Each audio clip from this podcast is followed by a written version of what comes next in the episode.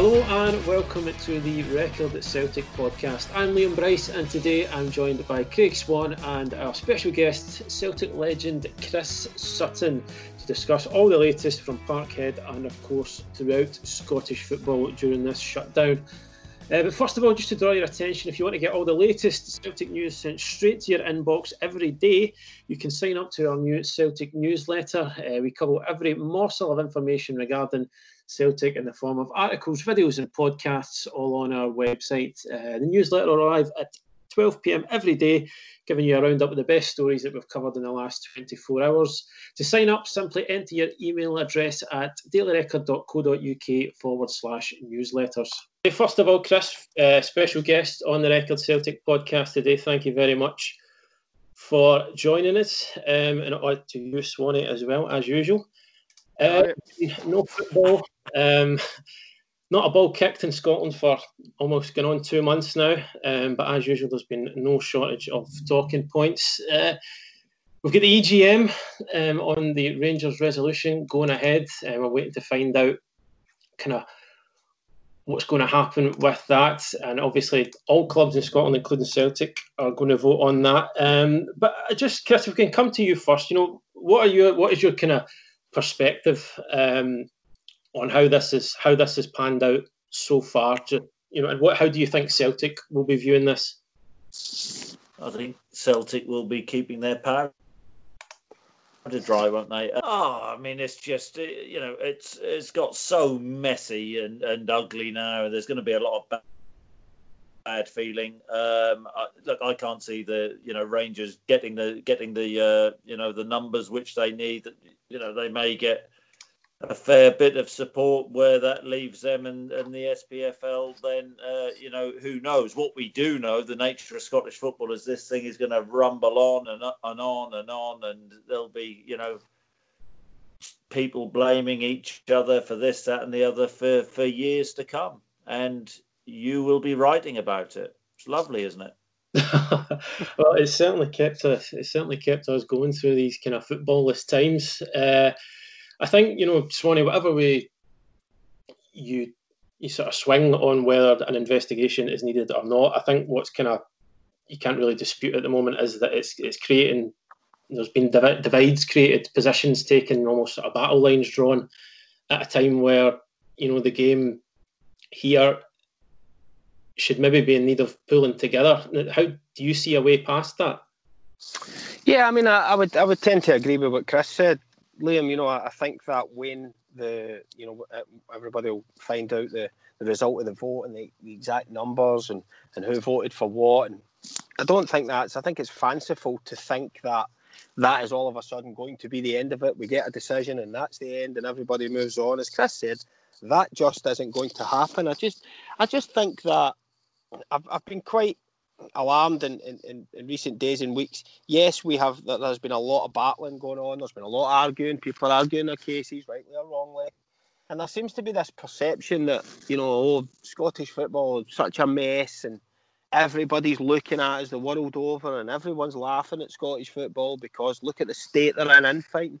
I think every country is exactly the same, Liam. I'm, I mean, decisions were taken in France, for example, to to end their championship and just like in Scotland, the teams that have been wronged, the two teams that were getting relegated from Ligue 1, Amiens and Toulouse, they're both going to, guess what, legal action against the French League. And other guys are fighting because they now want the league to be 22 next season rather than 20. The same as what we were talking about reconstruction. You know, Lyon are threatening legal action. They want the head of the French Football Federation. They want Noël Le Graët sacked. I mean, it's just it's, it's the same in other countries. There's legal actions being talked about in Holland, everywhere. So we should remember it's not just us.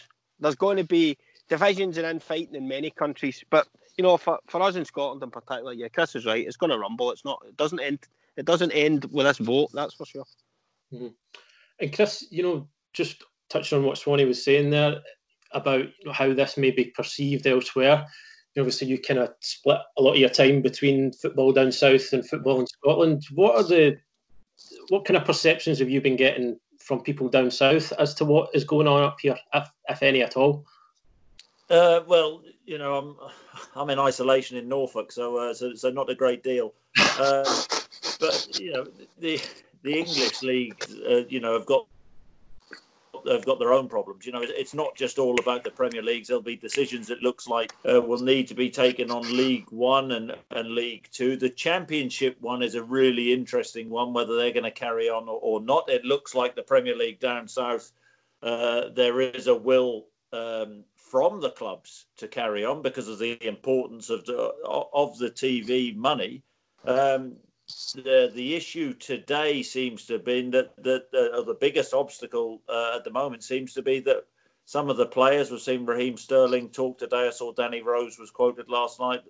You know they uh, are, are, saying, and quite rightly so, that you know at this moment in time, you know we're not going to go back to play unless you know you, you can you, you can guarantee not just our safety but the safety of you know other players uh, and the staff of the club and uh, clubs uh, and I get that. Um, you know, the other wranglings which have gone on are, are, are wranglings about the neutral venues. Um, but you know, when you strip everything back, it's the same as Scotland, and, and Swanee's quite right on that. In that there is so much self-interest, um, you know, and I get that, I understand that. But you know, you've got um, you've got the Brighton and, and, and Watford uh, chief executives who are saying that you, you, know about sporting integrity and we can't play at neutral grounds. But then uh, you know on the flip side of that, they're saying that we you know that we uh, we will play at neutral grounds if you guarantee us Premier League safety.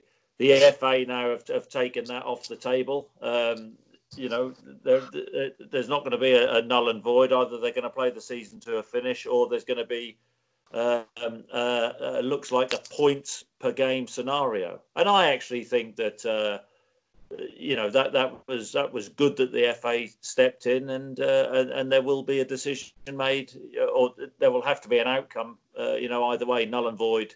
You know, was never an option for me as we're so far through the season. Mm-hmm.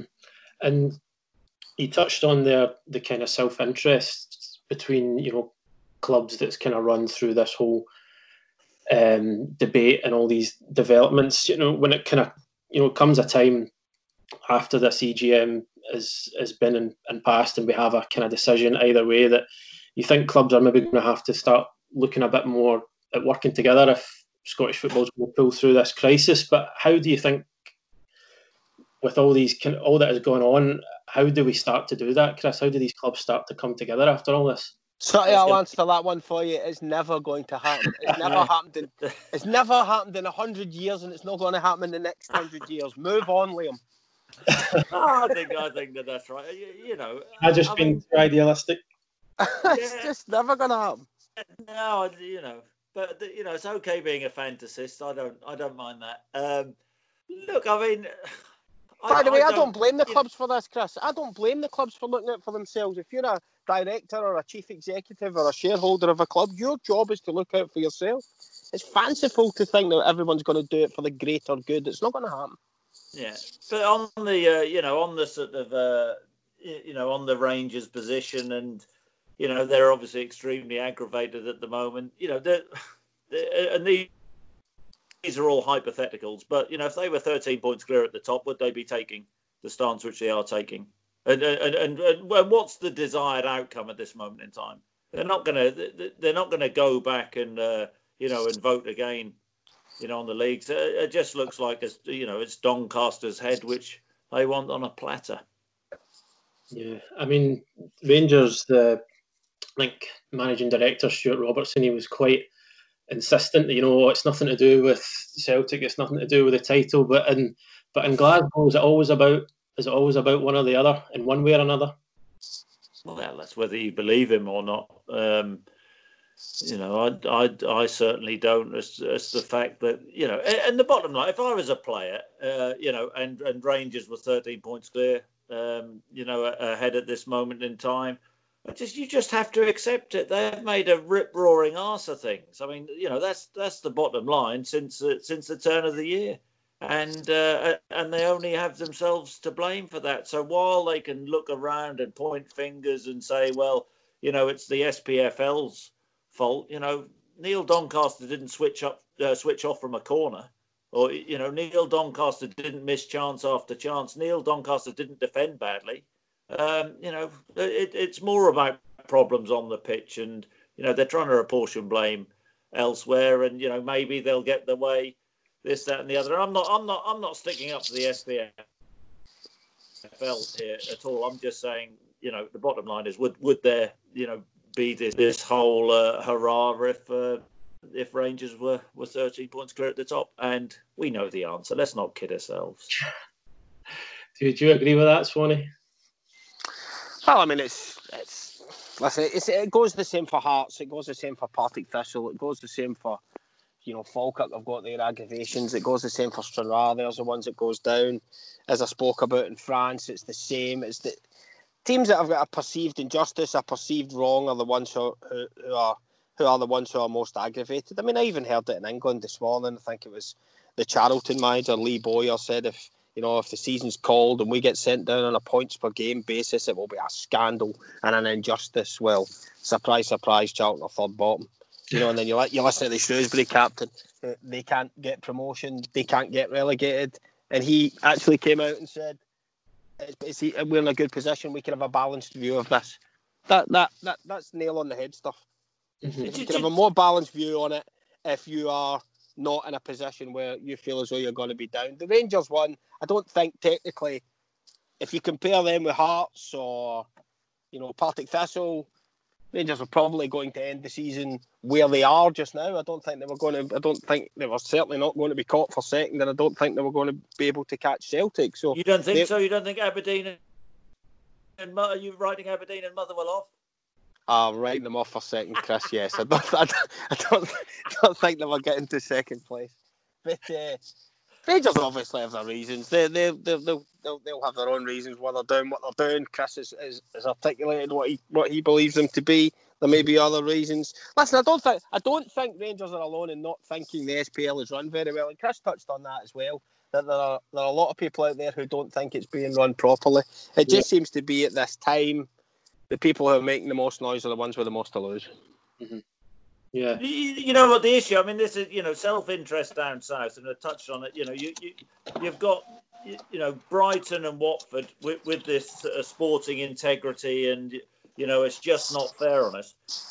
If if Brighton and Watford were at this moment in time asked to vote on whether uh, Norwich, Villa, and Bournemouth, the, th- the, the, the teams in the bottom three, um, you know, should go down and their safety would be guaranteed, which way do you think they'd vote? Send them down.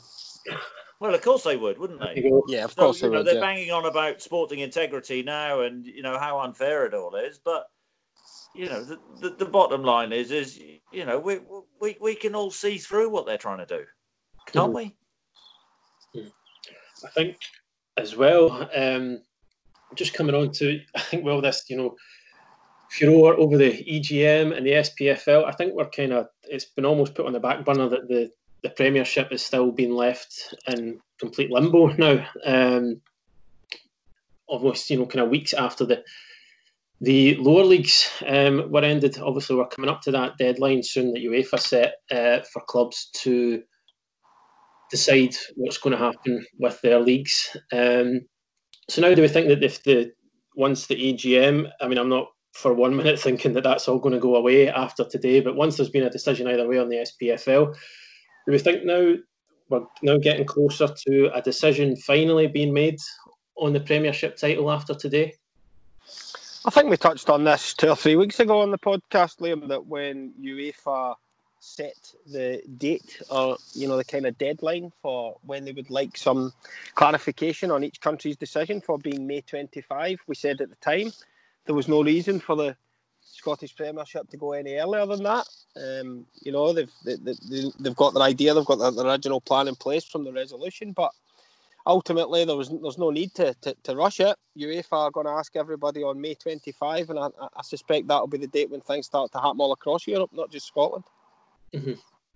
And Chris, you know you've been quite strong on UEFA in this in the past. Um, you know, in, in, in, terms of the mm the the Scottish Premiership uh, title. You know, you think that after May twenty fifth it will be declared over? Yeah, not been. I've not been strong. I mean, you, know, I just, you know, I, I, I, you know, what I've said is I don't think that that null and void was an option. Mm-hmm. Uh, you know, and if I was a player, I, I, you know, I would, I would feel the same. Um, um, but you know, in, in the position now, I think that, that that they will call it. You know, you, you just have to, you know, strip everything back. You know, the Scottish football, uh, you know, a lot of clubs aren't going to be, you know, they may go to the wall anyway. But you know, the fact no supporters in the grounds, and we don't know the effect that that's going to have, uh, you know, on next season going further forward. And you know, we're just hoping we can get ourselves in a position where there is some sort of change. At the moment, there is no light at the end of uh, you know of, of the tunnel. But because of the importance of the revenue to Scottish clubs, with the um, you know the paying punter, there's uh, you know it's going to cost clubs to put games on clubs who don't have an extortionate uh, amount of money, and it's the same as in League One and League Two in England. So uh, you know the sensible decision has to be taken. The the importance of survival of clubs surviving uh, is is paramount, and and that you know my view on that won't change. I think there's an interesting facet to this UEFA thing as well, uh, Liam, in the sense that UEFA are clearly looking to draw up plans. And, and listen, nobody can be blamed for putting tentative plans in, in, in place just in mm. case things happen. But the you know the May 25 deadline almost seemed from them to be like, okay, we need to know which clubs we can ha- we're going to have in each of our respective European competitions, mm-hmm. so that we can start to draw up the plan to get them started. But to me, that just seems somewhat fanciful, given the situation in various countries is so different.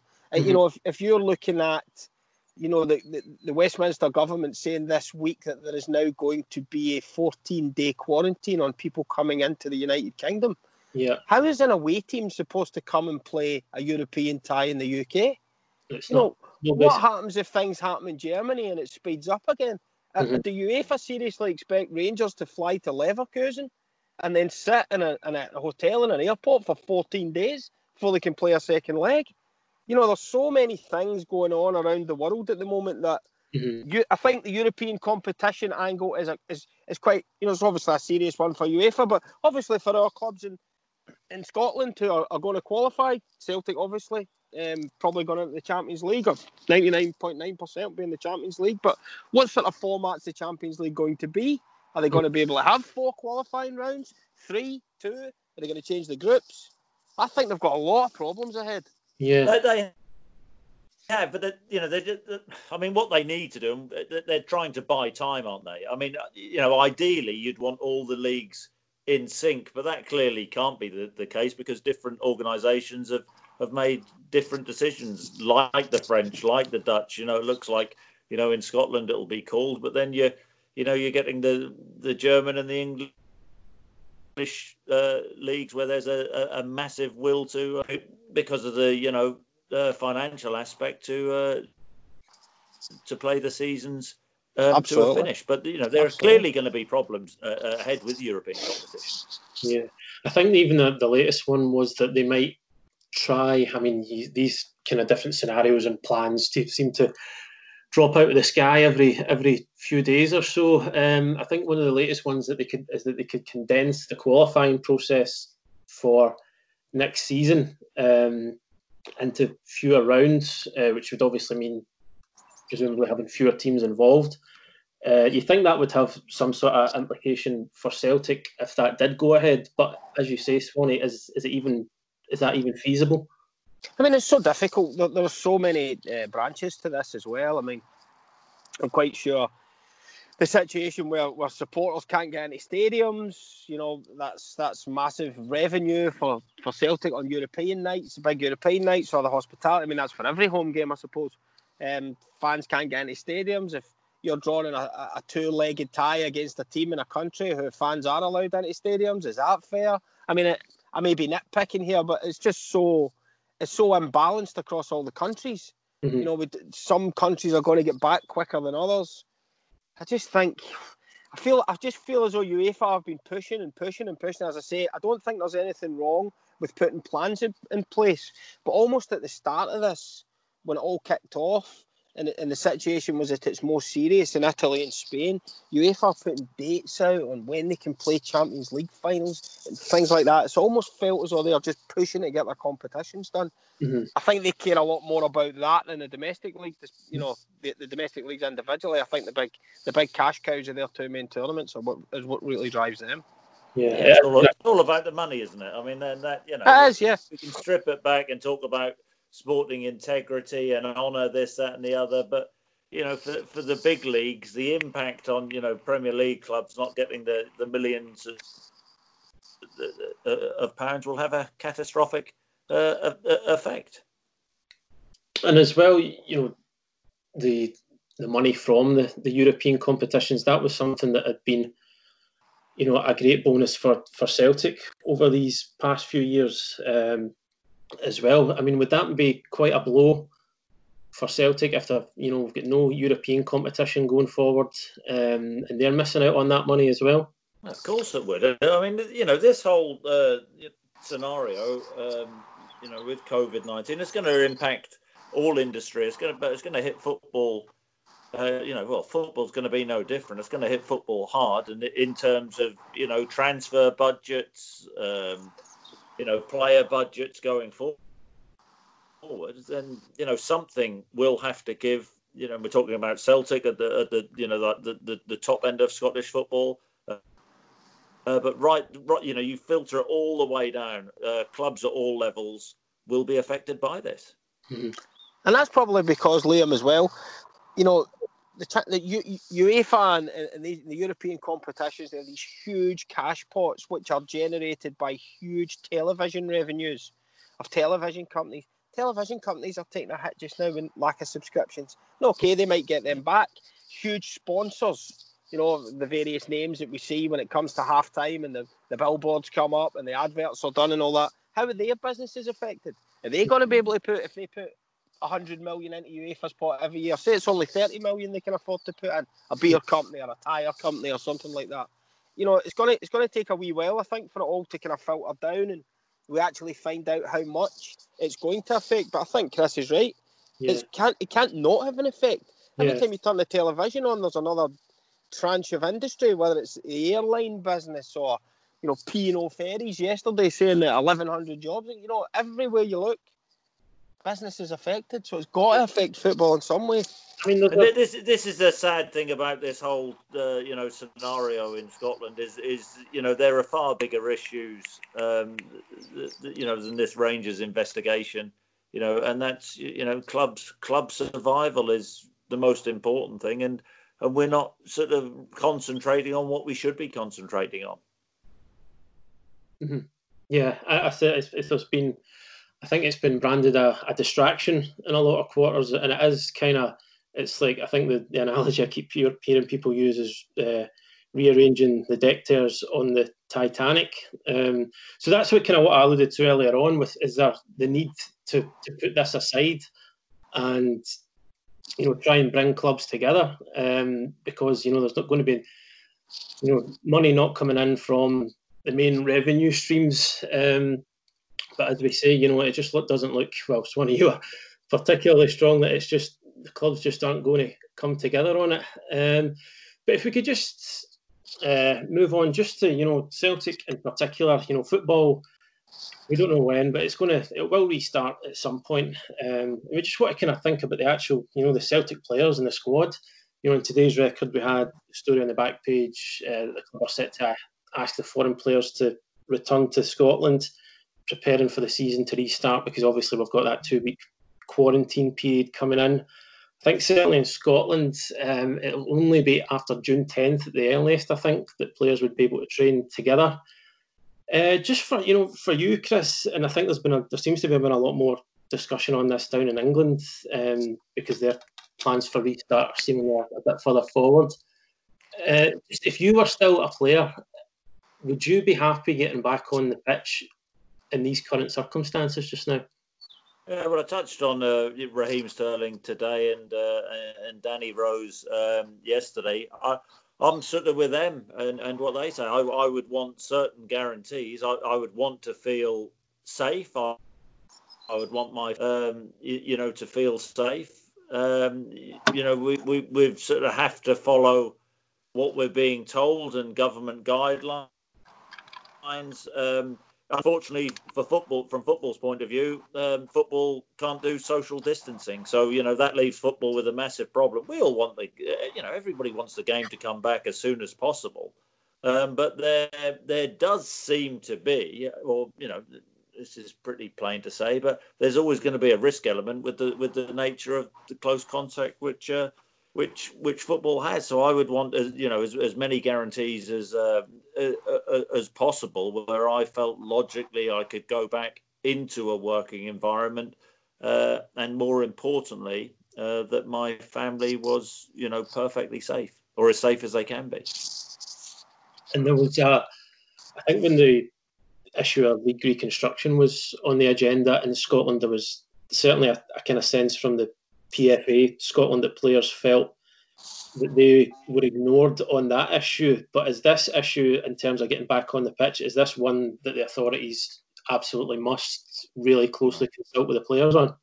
I didn't really get why players should be involved in uh, in reconstruction. As, as, you know, I know players play, but it's you know none of their business really. You let the powers which which be get on with that. Um, this is a totally different scenario, isn't it? The, you know, the players are the most important uh, you know aspect in all this, as are the you know, as are the staff and you know referees and uh, and what have you. So you know, we need to get to a stage where you know nobody nobody knows where we're going to be in a month's time but testing is the most important thing and and this is going to be i think the biggest thing uh, you know for not just scottish football but for all of football really is you know players will need to be regularly tested but somehow scottish football is going to have to to find the funds and i think down in england just these last you know if if the remaining games are played out I saw a figure of just under five million pounds, which you know is is an you know I have to say it as an absolute fortune uh, anyway. But in Scottish football, you know how is Scott you know how is Scottish football going to get back on tracks? Testing seems to be a uh, you know a crucial part of that. So the Scottish football is going to have to generate and find funds from somewhere. Mm-hmm. I think yeah. you've done that before, Swanee, didn't you? Yeah, and I think that um, the SFA Vice Chairman Mike Mulraney spoke about this a couple of weeks ago. He said it's, you know, when he when he talked about the models in different countries and just looking at how different countries can assess things. Scottish football obviously has its own business model. That's that that's just corporate speak for we don't we don't work with the same amount of money that they work with in these countries and you know that that's to get. I mean, Chris is using those figures there to talk about. I think it's nine games. Is that right? Yeah, Chris, yeah. To get finished. I mean, it could be a lot more games than that. If you know, if if if if, if the virus doesn't go away, and we've all got our fingers crossed that it, that it goes away, and or, or, we can find something to help to, to help get rid of it, vaccine or something like that. But that's just a figure based on nine games. It's kind of I don't see how you could start a new football season without knowing when it's going to go away and go right. It's going to be five million quid every nine round of games. Yeah. Because you might get to Christmas. So what happens when the money runs out for testing kits? You say, "Oh, we just have to stop the league after twelve games," and then we have the same arguments we had this year. Who wins it? I mean, you can't. It can't go on indefinitely, and I just don't think Scottish football has the money to fund it. I think that there would have to could, be a big could change the in what they help cost. out there, Swanee? They could, but you then have to ask the question: Do government have more important things to be Absolutely. putting their money into than yeah. sport? Yeah. You know, we've talked about how the NHS was not really adequately prepared. They didn't have the right amounts of PPE. There's various other sectors of, mm. but you know, it's okay for us. We love football. We love sport. You know, but I'm quite sure there's theatres and cinemas are going, well, we need money. We need money to get restarted. I'm not yeah. sure government would be able to look in the mirror if they handed football X, no matter how important it is to the country. And the SPFL were quick to put their figures out, but every sport have done that, haven't they? Oh, mm. we bring X amount to the economy, so we should get this. Yeah. We bring this, and everybody's playing the same game.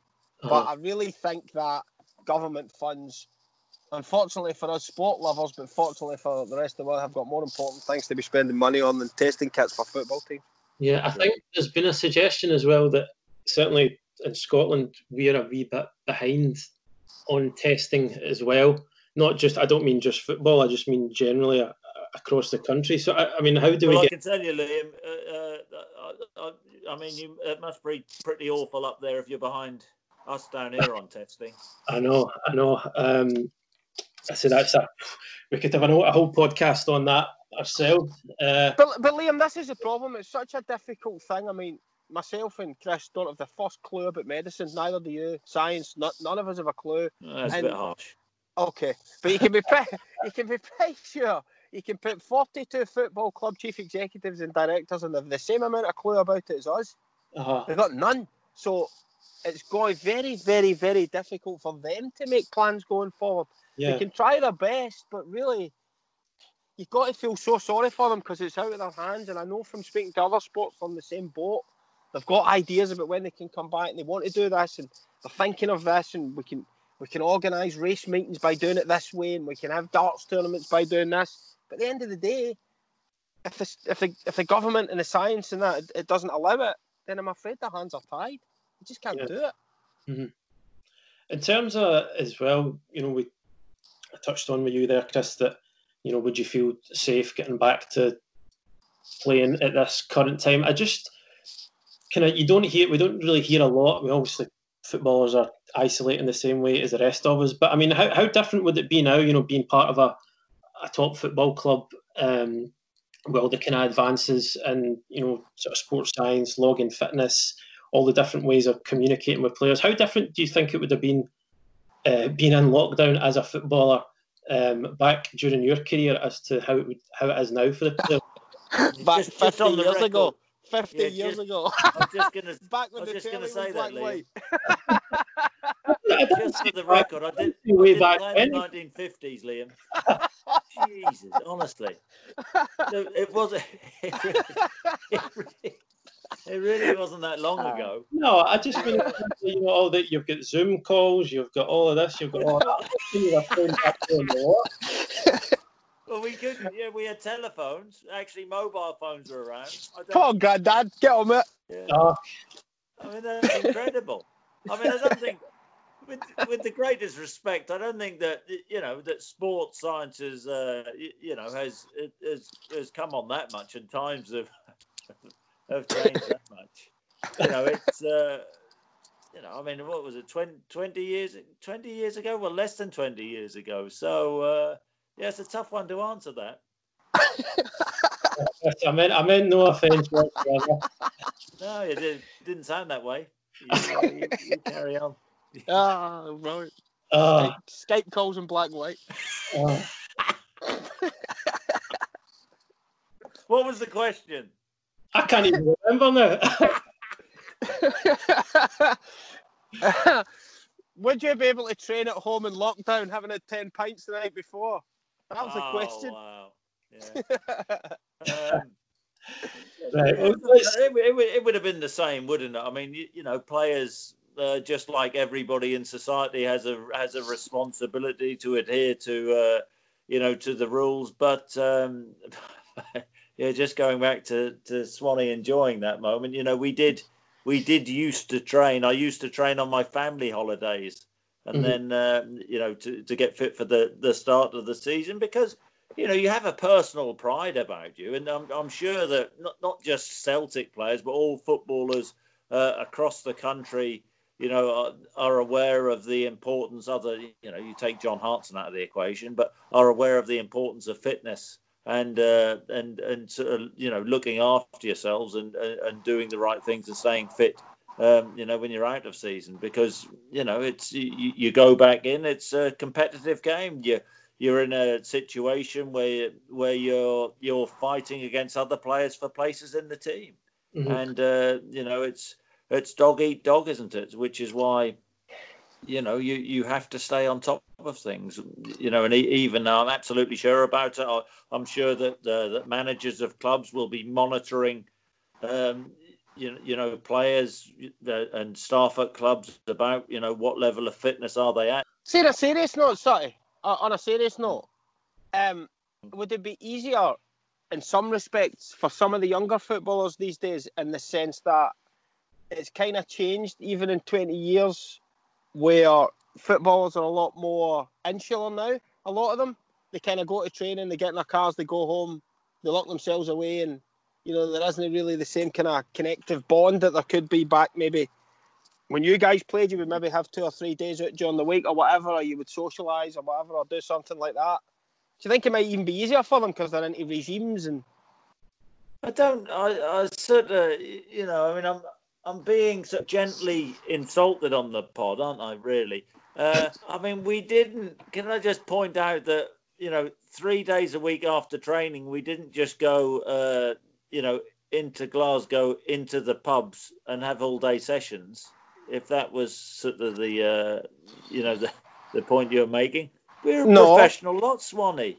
No, I mean, no. Just because just young players are all on their Xboxes these days, uh, you know, and what have you. But no, I, I sort of take your point to to an extent. But um, you know about about socializing but you you know that's that's something you'd have to ask you know the the players you know of today i, I actually thought that that was a, a big part of you know why why um, at that particular time our celtics team were successful in the fact that you know we we bonded well but you know first and foremost it's it's like in any job you want to uh, achieve the highest level of, of the you know of, of the job which you're in and perform at the highest level. So therefore you know you you think about doing the right things and, and that means you know there, there is a time and a place to go out and uh, yeah, you shouldn't, you, Chris. But, you shouldn't, you shouldn't misconstrue that for socialising, as in meaning going out on drinking sessions all the time. I didn't mean that. What I meant was you could,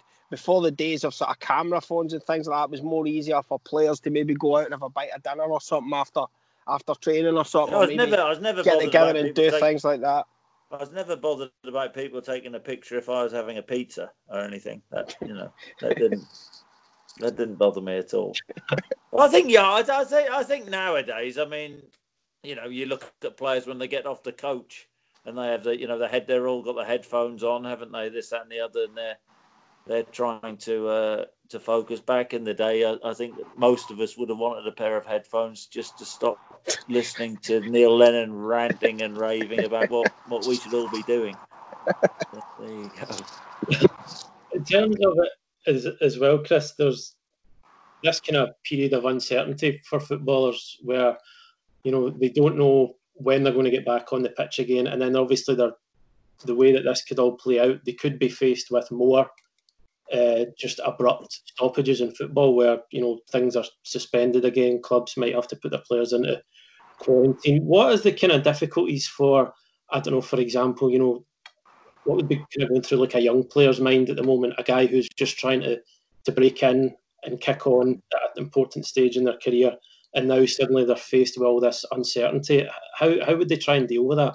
I think it's a really good question actually, because you know we, you know, it's the same down south.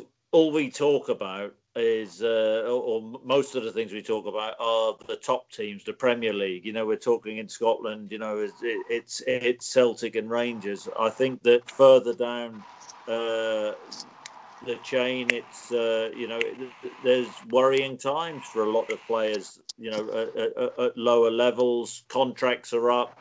You know, are they are they going to be able to carry on in football? Uh, and I think you you know you've touched on the younger players who are coming through. I mean, a lot of young players now, their development uh, may really really suffer. Um, you, you, know, because of this, and you, you, know, because of the nature of clubs, and, and there's going to have to be a lot of cost cutting. Then, for a lot of uh, of younger players, the opportunities aren't going to be there, which of course, there, there you know, there, there, have been in the past. So, uh, no, it's uh, you know all the way through football, from the top all the way through, uh, you know, uh, the youth teams, uh, through the academies. There, there's going to be, you know, a massive impact um, because of coronavirus. And just I think, I think, Liam, can I just go in there and just just on, Chris, on Chris's point there? I think that's a great point. I think going forward for Scottish football, it's a real worry of what the COVID 19 and the supporters not being able to get into stadiums to 2021, the cost cutting that it's going to take. Mm-hmm. Without no club is going to want to do it, but you cannot believe there is not going to be the odd youth academy goes by the wayside. Yeah. If it gets to the stage where clubs are literally living hand to mouth, uh-huh. unfortunately, that even if it's one area of it, you know, even if it's one age group, that could be a batch of boys lost. That could be, yeah, you know, a couple of great players from six, seven years down the line that we might have seen at 17 and 18 gone. And I mm-hmm. think that's, you know, for all the fighting and wrangling and arguing, there's going to be kids at 13, 14, 12, 11 may get their dreams robbed, not get the mm-hmm. chance to, you yeah. know. And I think that's that's where it really starts to when you hear all the bickering and stuff going on just now. That's when it gets quite irritating, really, when you think about how this is going to affect clubs yeah. going forward. You think you know, especially you know clubs as well. You know, at Celtic are no different. I think you'd imagine they'd be putting in already kind of support for young players who are, you know, not as experienced, not just in football but just in life as well. You know, this a kind of unprecedented situation for everybody. They'd be really keeping an eye on their the younger players at this time. I would imagine. Yeah, I think I think all you know football clubs there there are support um, support mechanisms. Uh, you know, it, but it, it's not just uh, the young players. You know, of course, young players are important, but I think you know there's a big issue about mental health. Uh, you know, and the effect that uh, you know this COVID nineteen is having on mental health, and uh, you know, and isolation, this, that, and the other. It's all areas uh, of society, but I, I think all the way through football clubs, the, the support mechanisms are vitally, vitally important. But I suppose you know, uh, Swanee's just just touched on it. Uh, the fact of the matter is now finance um, is so crucial, obviously, for, uh, for football clubs that even the support mechanisms, you know, may have to fall by the wayside mm-hmm. with, uh, with with what's going on at this moment in time. And just another, yeah. at the other end of that spectrum, you know, not just the young players. There could be, you know, players uh, who are at the opposite end of their career. Do you think this kind of extended stoppage and then whatever comes after it could push players towards, you know, kind of hanging up the boots a bit earlier than they'd wanted to? Oh, well, absolutely. I, I think that uh, that we're going to see the landscape change uh, in football. I think they were was it talk, uh, uh, talking to Alex Rodman from Bristol Rovers last night, and I think he said there are fourteen hundred players. I may have the figures wrong, but it was an extraordinary amount of players who are out of contract uh, in in leagues one and league uh, in leagues one and two uh, down south, and of course because you know in the lower leagues it doesn't look like football's going to be played, and it would cost clubs to put games on. I mean, it's, it's going to change the landscape. So if you're a young player now, then you know, I, I think that it's natural, and not just a young player, you know, any player really, you, are natural that you have to look at, at maybe other job prospects. That's how that's how brutal, you know, it, it it's going to be. And and this is the issue I have is, you know, we're always talking about Celtic and Rangers and players and of course, you know, I have sympathy for players all the way through football because their their lives are being disrupted. But it's uh, you know, it's it's a player who's on three hundred pounds a week who you know who has that taken away from him, who has a mortgage and bills to pay. You know, these are the, these are the players who I really have sympathy with because you know their lives and their dreams are going to be wrecked because of the nature of uh, of what's happened. And and it's hard to you know you can't sit here and point fingers at clubs because they can only spend um, you know what they have. And Scottish football is you know it, it, it's so important and it's so reliant on people coming through the gates and the gates revenue. I think more than any other league in Europe. I think that's that's uh, you, you know that is the case. So uh, so, so therefore something will give, and uh, and and it's going to be the players who are going to face a, a heavy cost. And that's the thing, Chris. If if you you know uh, what you're saying there about you know if you just take those numbers on board, fourteen hundred players. Now when football starts again, when it when it gets going again, and, and, and whenever clubs are able to, and managers have been asked to scramble a squad together, just in talking for the young players, you might have a 16 or a 17 year old midfield player who looks has come through your system and looks quite good, and then in January because all these guys are free agents, are desperate, and they don't have any, you know, they're not contracted, they won't cost you nothing. You can go and get a guy to play the same position who's played 100 first team games. Yeah. And get him on a free. Yeah. What, what, would you do if you were a manager? Ha- having to scrabble a team together in three weeks or four weeks? Yeah. You would go and get the guy that's played 100 first team games. And that stunts totally. the young player again. And you know, I mean, naturally, um, uh, I've spoken to Swanee about this before. Uh, you know, wages are uh, are going to have to be lowered, and not just lowered, lowered dramatically for you know for for football to football clubs to survive. Mm-hmm. Do you think that bubble, Chris? You know that huge wage bubble that we you know we'd seen it just growing and growing over the certainly over the past few years with all the money plowed into you know from TVs and into. Do you think that bubble could be burst for good now? I don't know about for good. I think certainly in, uh, in the next few years it has to has to take its toll. Mm-hmm. Um, you know the the extraordinary wages. Uh, I mean down down in England, I have to say it's been an eye opener for me. Um, you know, I like to think that I you know keep, keep across most things, but even I was surprised uh, about the reliance on uh, TV revenue um, you know, to, to fund players' wages. I mean, it's it, it it's extraordinary. Um, you, you, know, the reliance on that, um, which is which is hence why there's all this panic now for the Premier League to get back on. You know, it's uh, it's all about the money. That's the one good thing Scotland has in its favour, isn't it? Mm. It's not quite so. It's not quite so weighted upon that. Yeah. unfortunately, we are. Uh, unfortunately, at this moment in time, the Scottish game is weighted on a lot of it and guys coming through the turnstiles and mm-hmm. that's where the next worry comes when that's going to be able to happen that's all from us today uh, but we'll be back next week to discuss all the latest uh, sound in celtic and of course in scottish football uh, if you want to download the pod the first place to get it now is on our new global player app uh, that's where the pod will be appearing first these days. Uh, don't worry, you can still get it on other platforms like Apple Podcasts, Spotify, or Acast. Uh, but we recommend you download the Global Player app to listen to the podcast before it's released anywhere else. Thank you for listening.